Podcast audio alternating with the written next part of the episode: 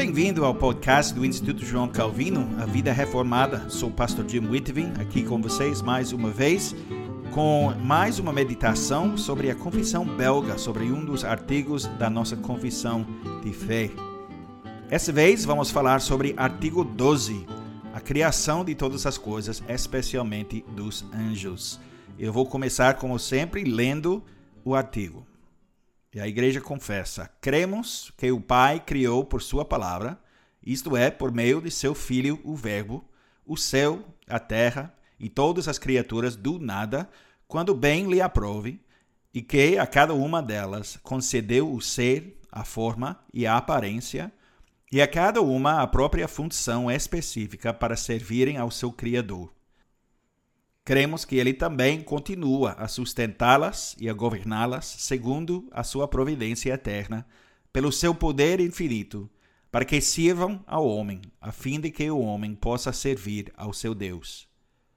Ele também criou os anjos bons, para serem seus mensageiros e servirem a seus eleitos.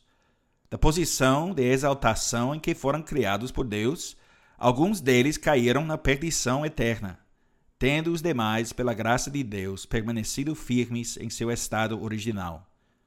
Os demônios e os espíritos malignos são tão corrompidos que são inimigos de Deus e de todo o bem. Ficam de espreita como assassinos para, com todas as suas forças, arruinarem a igreja e a todos os seus membros e para tudo destruírem com os seus artifícios malignos. Por isso, pela própria malignidade deles, estão condenados à perdição eterna e aguardam a cada dia os seus horríveis tormentos. Assim, abominamos e rejeitamos o erro dos saduceus, que negam a existência de espíritos e de anjos, e também os erros dos maniqueístas, que dizem que os demônios não foram criados, mas que têm origem em si mesmos e que não se corromperam, sendo malignos pela própria natureza. Agora, provavelmente poderíamos passar alguns episódios desse podcast falando sobre o 12 artigo da Confissão Belga, porque há muito que podemos dizer sobre o trabalho criativo de Deus. Como Deus Pai criou todas as coisas através do Filho, através do Verbo. Como ele criou tudo com seu próprio ser, sua própria forma, sua própria aparência e função e como isso foi realmente um ato de criação, uma obra finalizada e não um longo processo de desenvolvimento evolutivo. Como Deus criou todas as coisas incrivelmente para servir a Ele, coisas vivas e não vivas, humanos e animais, montanhas e rios e mares.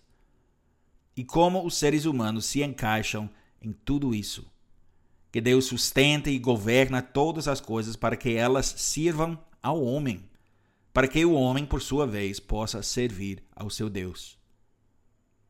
Mas quero focar brevemente na segunda parte desse artigo, a parte especialmente dos anjos.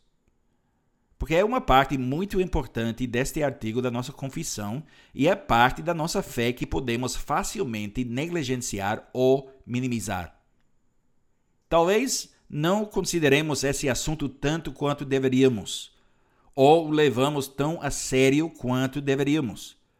O assunto de anjos e demônios ou espíritos malignos, o mundo espiritual, que é tão real quanto o mundo físico. E esta é uma questão importante por duas razões, especialmente. Primeiro, vivemos numa era muito racionalista. Geralmente, e agora não estou falando sobre os crentes, mas estou falando sobre o mundo em geral. Geralmente as pessoas acreditam no que podem ver, tocar, ouvir, provar e cheirar. As coisas que nossos sentidos nos dizem. A ciência não pode provar que o mundo espiritual existe, portanto, não existe. E, portanto, o que existe é puramente físico. E qualquer crença no mundo espiritual ou sobrenatural é apenas um remanescente de algumas superstições antigas que as pessoas inventaram para explicar coisas neste mundo que elas não entendiam. Então, Essa é a primeira parte de nossa cultura que influencia nosso pensamento. Que queiramos ou não, fazemos parte de uma cultura. E essa cultura tem mais impacto sobre nós do que costumamos perceber. Por isso, precisamos estar cientes desse viés que pode ser visto em todas as partes da nossa sociedade. Mas a segunda razão pela qual precisamos nos concentrar nisso é uma atitude predominante entre os cristãos, uma atitude que podemos querer evitar. E ao querer evitar essa atitude, acabamos nos tornando um pouco menos racionalista do que o mundo incrédulo, mas ainda assim racionalistas. Quando estudamos teologia, sempre existe essa tendência. Quando queremos evitar um erro específico, cometemos o erro oposto. Porque há muitos cristãos que estão tão focados no mundo espiritual, no mundo dos anjos e dos demônios, na guerra espiritual. E nós queremos evitar cair nesse erro. As pessoas, podemos dizer, veem demônios atrás de cada árvore. Os demônios são os culpados por tudo. Há um demônio de embriaguez, um demônio do vício em drogas, um demônio de adultério, um demônio de gula, Existem espíritos territoriais que habitam certos lugares que afetam negativamente a vida em seus territórios particulares. Existem espíritos geracionais que podem afligir muitas gerações da mesma família. Enfim, as pessoas acabam tão concentradas nos demônios que esquecem que Jesus Cristo venceu o pecado e Satanás. Esquecem que Satanás é uma criatura ele não é igual a Deus. Ele não é todo-poderoso. Ele não é onipresente.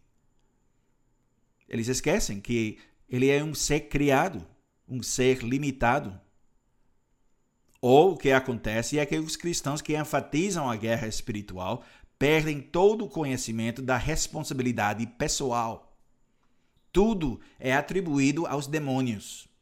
E nossa responsabilidade pessoal é esquecida. E assim, quando consideramos que nossos três inimigos nessa vida são o diabo, o mundo incrédulo e nossa própria natureza pecaminosa, muitos cristãos esquecem que é a nossa própria natureza, a carne, essa natureza pecaminosa, que é nosso pior e mais perigoso inimigo. Mas enquanto queremos evitar esses erros, nós precisamos lembrar em nossa própria situação que o mundo espiritual é real. A batalha espiritual atual é real. A guerra espiritual é real. Existem anjos, existem demônios. E eles são ativos nesse mundo. Então estamos envolvidos numa luta muito real.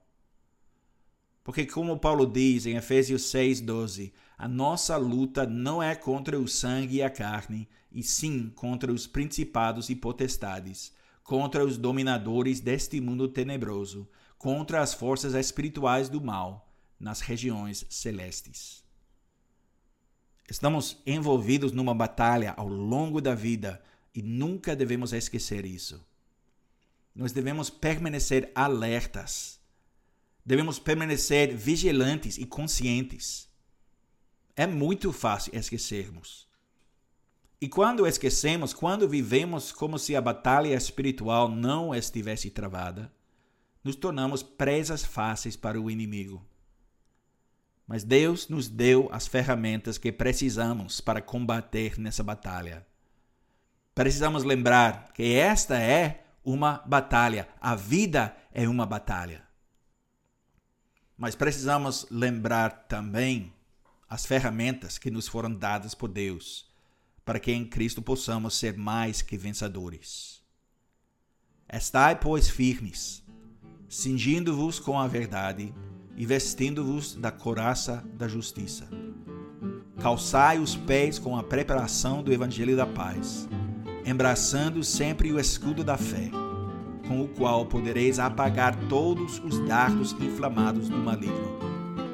Tomai também o capacete da salvação e a espada do Espírito, é a palavra de Deus, com toda oração e súplica, orando em todo o tempo no Espírito, e para isto vigiando com toda perseverança e súplica por todos os santos.